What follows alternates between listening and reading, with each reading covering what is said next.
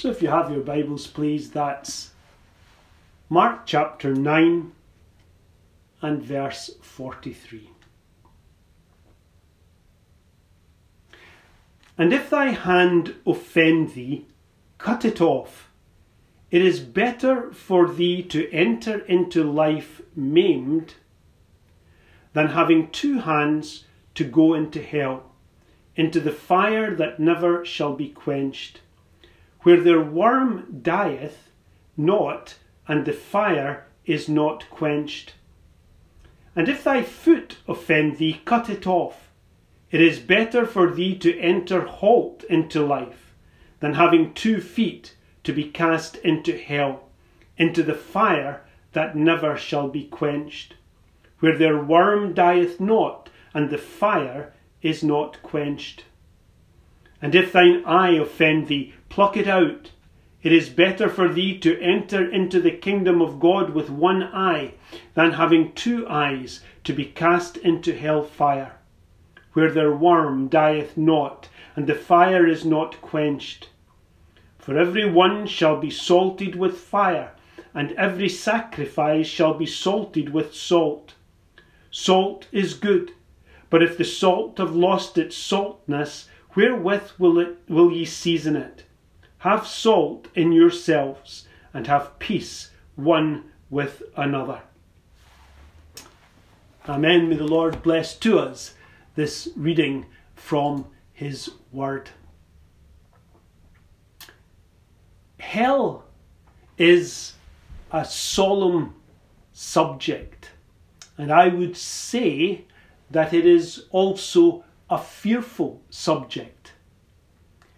If hell holds no fear for you because you are fully assured of heaven and salvation, then I would say to you, thank the Lord for that. But I also say this at least hear the teaching of Scripture regarding hell and hell fire, and hear it quietly and hear it respectfully. Knowing about hell will do your heart good.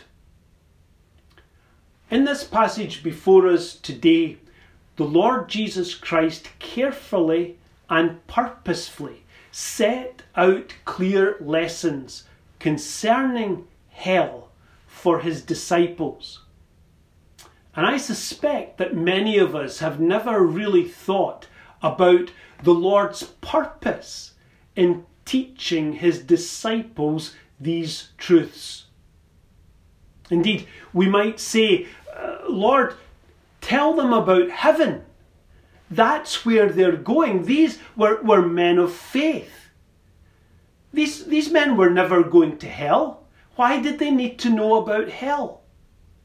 You've already said, Lord, that, that there are two kinds of people in this world those that are for us and those that are against, those that are the elect of God and those that are the reprobate, those who are righteous in Christ and those who are outside of Christ. Why is there any need to teach those who are in Christ and righteous anything about hell. Well, we're going to come back to that in a few moments. But first of all, I just want to make a little bit of a, a disclaimer and a, a little bit of a, a, a point here. I have no desire to be a fire and brimstone preacher. Sometimes you'll hear people saying that they miss the old fashioned hellfire preaching. And I'm not sure who they're thinking about. Maybe, maybe they're thinking about Noah or, or Elijah or someone like that. And I can't imagine that they would be speaking about Paul because he said that uh, he, all he would preach was Jesus Christ crucified. But these old fire and brimstone preachers, so called, that, that some people hanker after, no doubt their preaching was dramatic. No doubt it was rousing.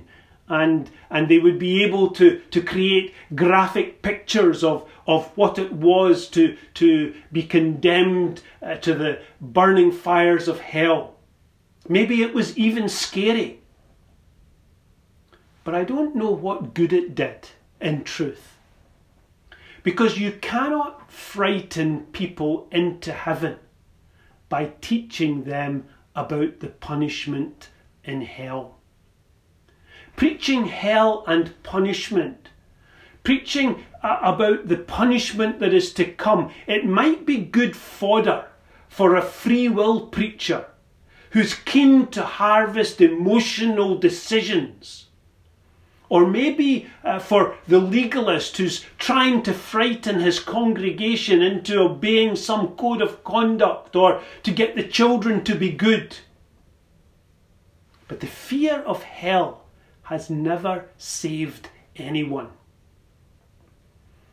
We often say, don't we, that when something is repeated in Scripture, it is for good reason, it's for emphasis.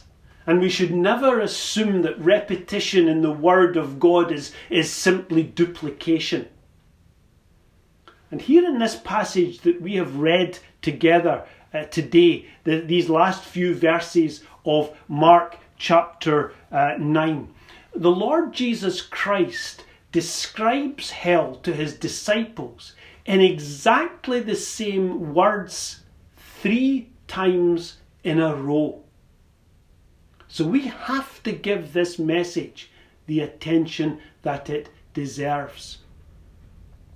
In recent weeks, we have spoken about the lessons that the Lord was teaching his disciples, and we uh, discovered that the, Lord, the disciples had been bickering as they had travelled back from uh, the, the area around Caesarea Philippi all the way back into Galilee and, and Capernaum. And the Lord had had to draw them aside and, and sit them down and address the uh, uh, uh, preconceptions and presumptions that these uh, disciples had. They were arguing about who would be the greatest in the kingdom that the Lord Jesus Christ was going to establish. And they were thinking about what position they might obtain in that kingdom, which they still expected to be established in Israel and have some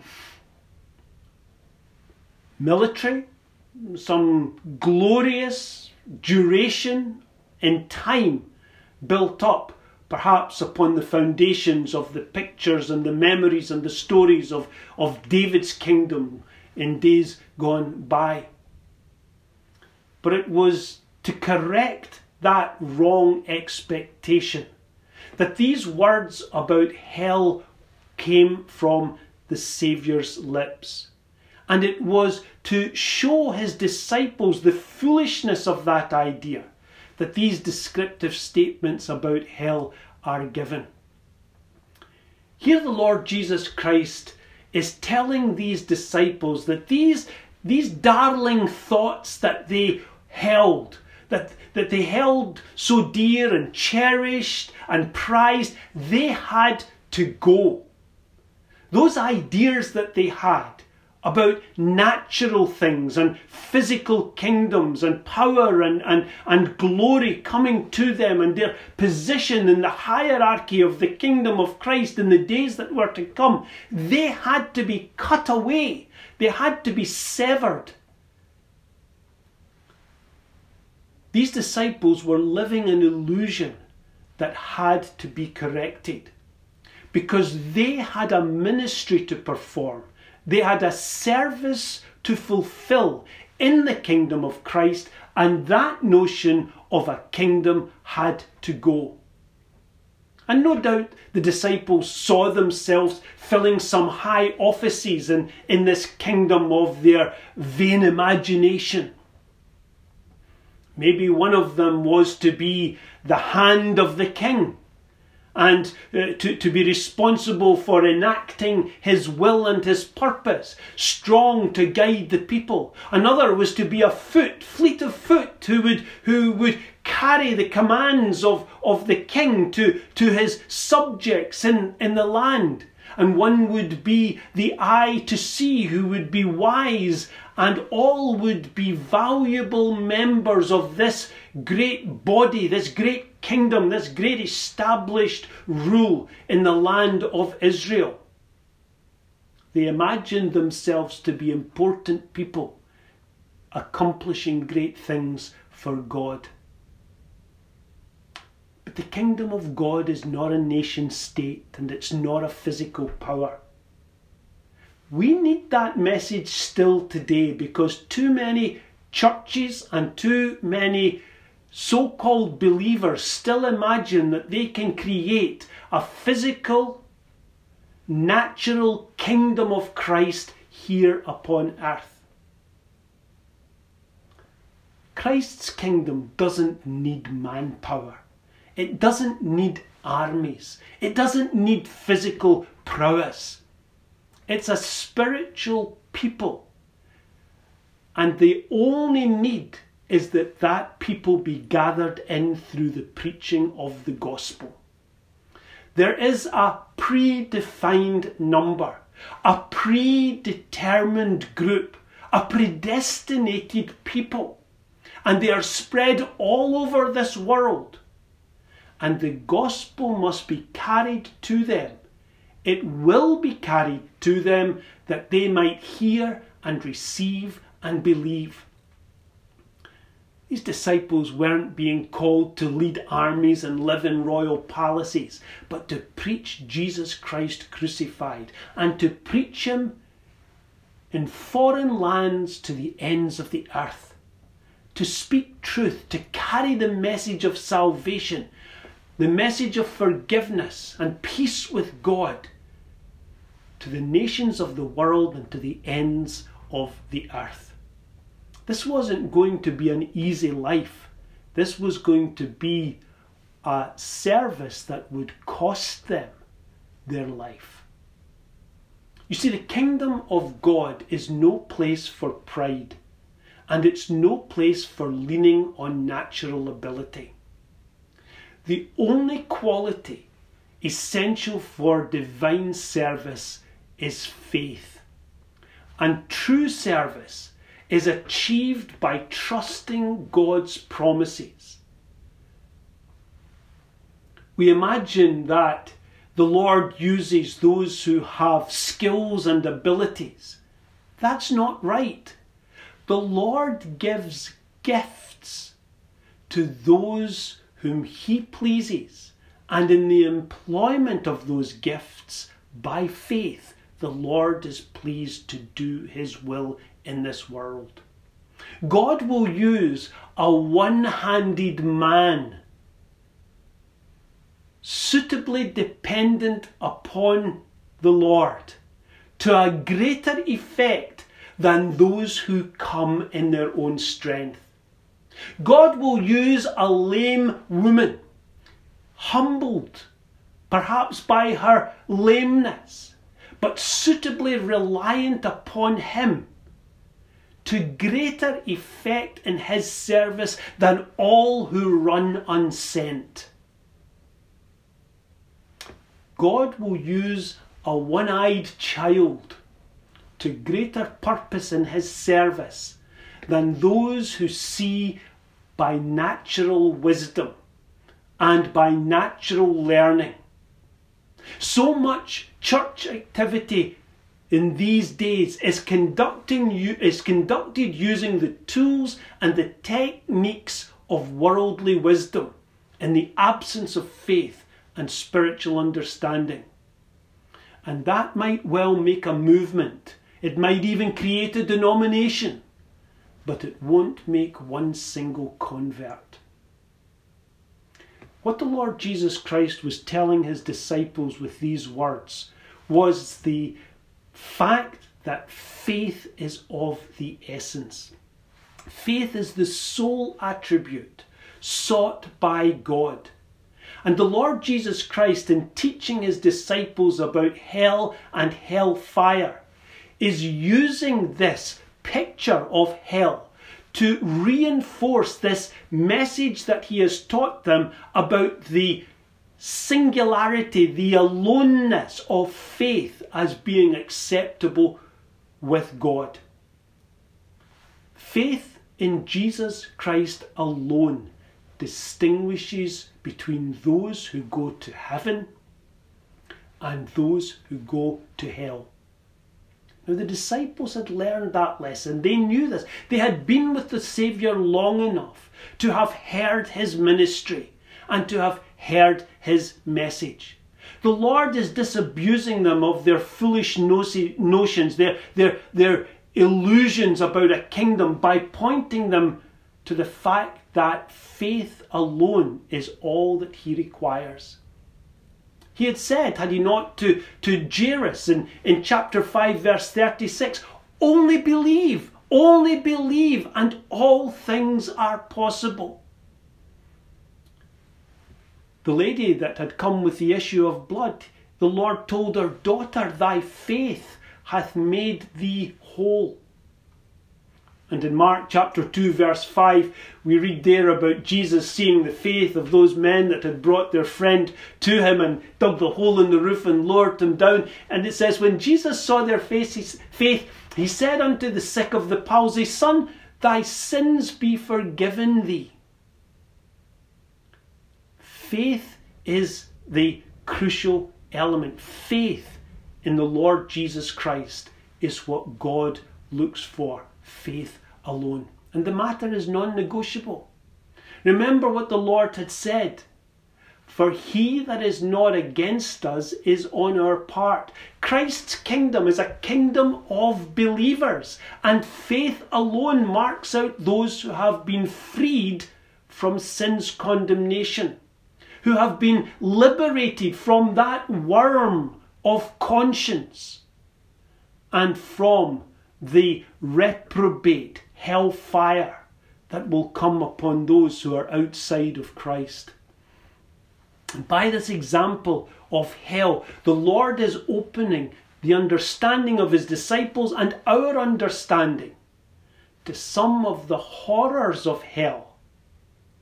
Now, I mentioned in, in yesterday's introduction that I sent out um, uh, uh, to, to, to, the sermon. And, and, and here's the advert again. If, if anyone listening doesn't get these little introductions, then uh, do ask me for them and, and I'll send it to you because I, I, hope that they will be useful in setting a, a context in which some of their thoughts uh, will find a, a, a hook and a place.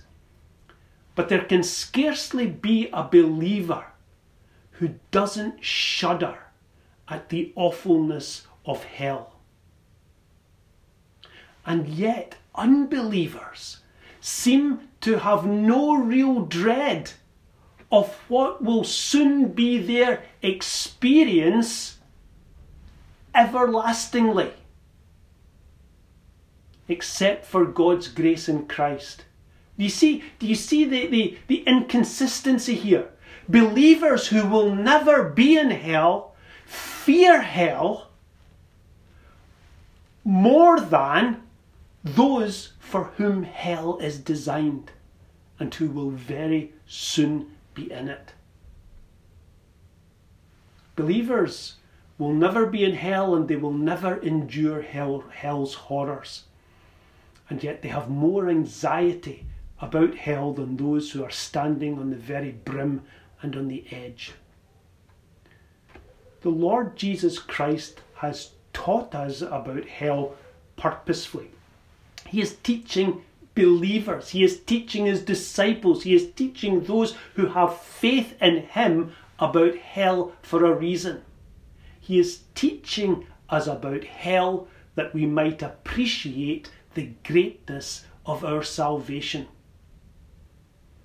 Believers find hell dreadful, not because, well, it is dreadful, but because it measures the infinite wickedness of sin and it demonstrates God's attitude against sin. It demonstrates his wrath, his fury, his judgment. And it demonstrates it by reminding us that these very things that are the essence of being shut out and separated from God in hell were what was poured into the soul of the Lord Jesus Christ for our sakes and because of our sin. The very thing that takes the unbeliever to hell and keeps him there under the fires that burn incessantly is what the Lord Jesus Christ endured in his soul for us. By being our willing substitute, the Lord Jesus Christ took upon himself our eternal suffering in hell and bore it in his own soul. By beholding Christ subject to God's wrath, we understand a little better both the misery of hell and the magnificence of heaven. Peter the Apostle calls the Lord Jesus Christ's blood precious. How precious? How precious is Christ's blood? Viewing hell, we have a greater understanding of how precious the blood of Christ truly is. That was the price paid to keep us out of that place.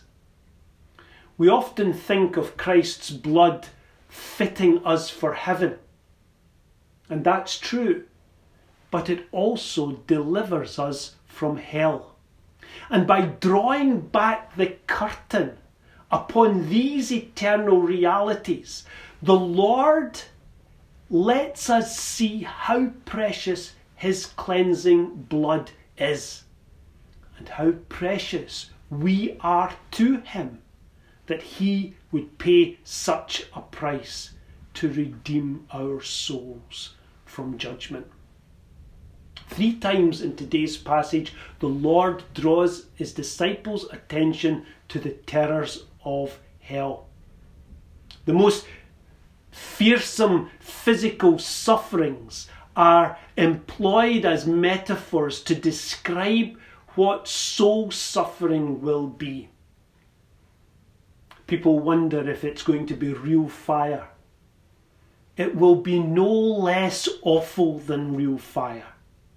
It is fire that never shall be quenched. And, and I don't know how we, we, we talk about these things as far as natural fire and natural flame and whether they will be real and the same and the self same thing. There are obvious differences. Here's a fire that's never quenched. It seems to be a fire that doesn't give off light because it's going to be a place of darkness and, and, and blackness. So, to what extent it is real flames is perhaps of less importance as to describe something of the awfulness of being exposed to God's judgment without a Saviour.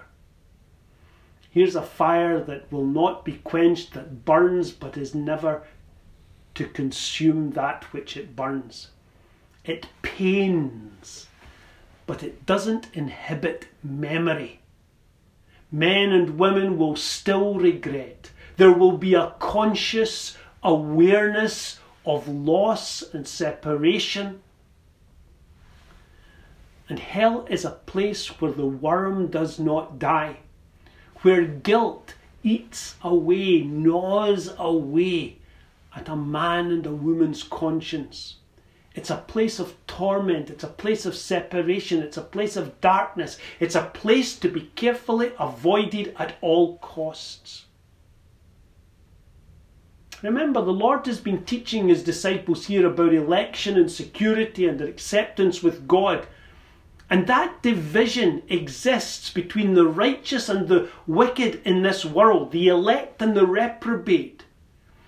God's covenant people are justified. There is no sin in them. There is no place in hell for them because the Lord Jesus Christ has taken their hell.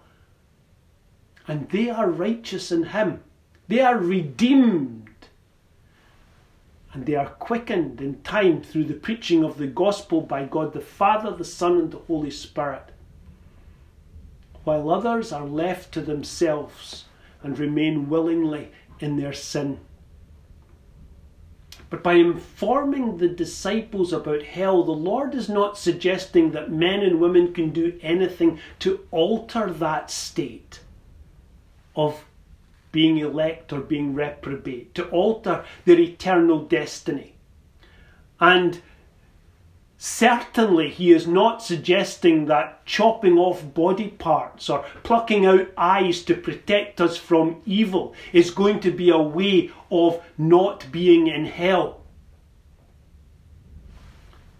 It's Jesus' blood and the gospel of grace that saves from hell, not missing limbs, but knowing the wickedness of sin that damns to hell makes us more grateful for the love and the mercy that has carried away our condemnation.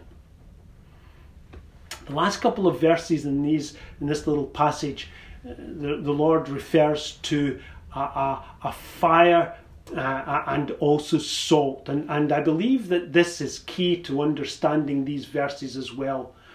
The fire that he is speaking of here is a fire that salts. And, and what does that mean?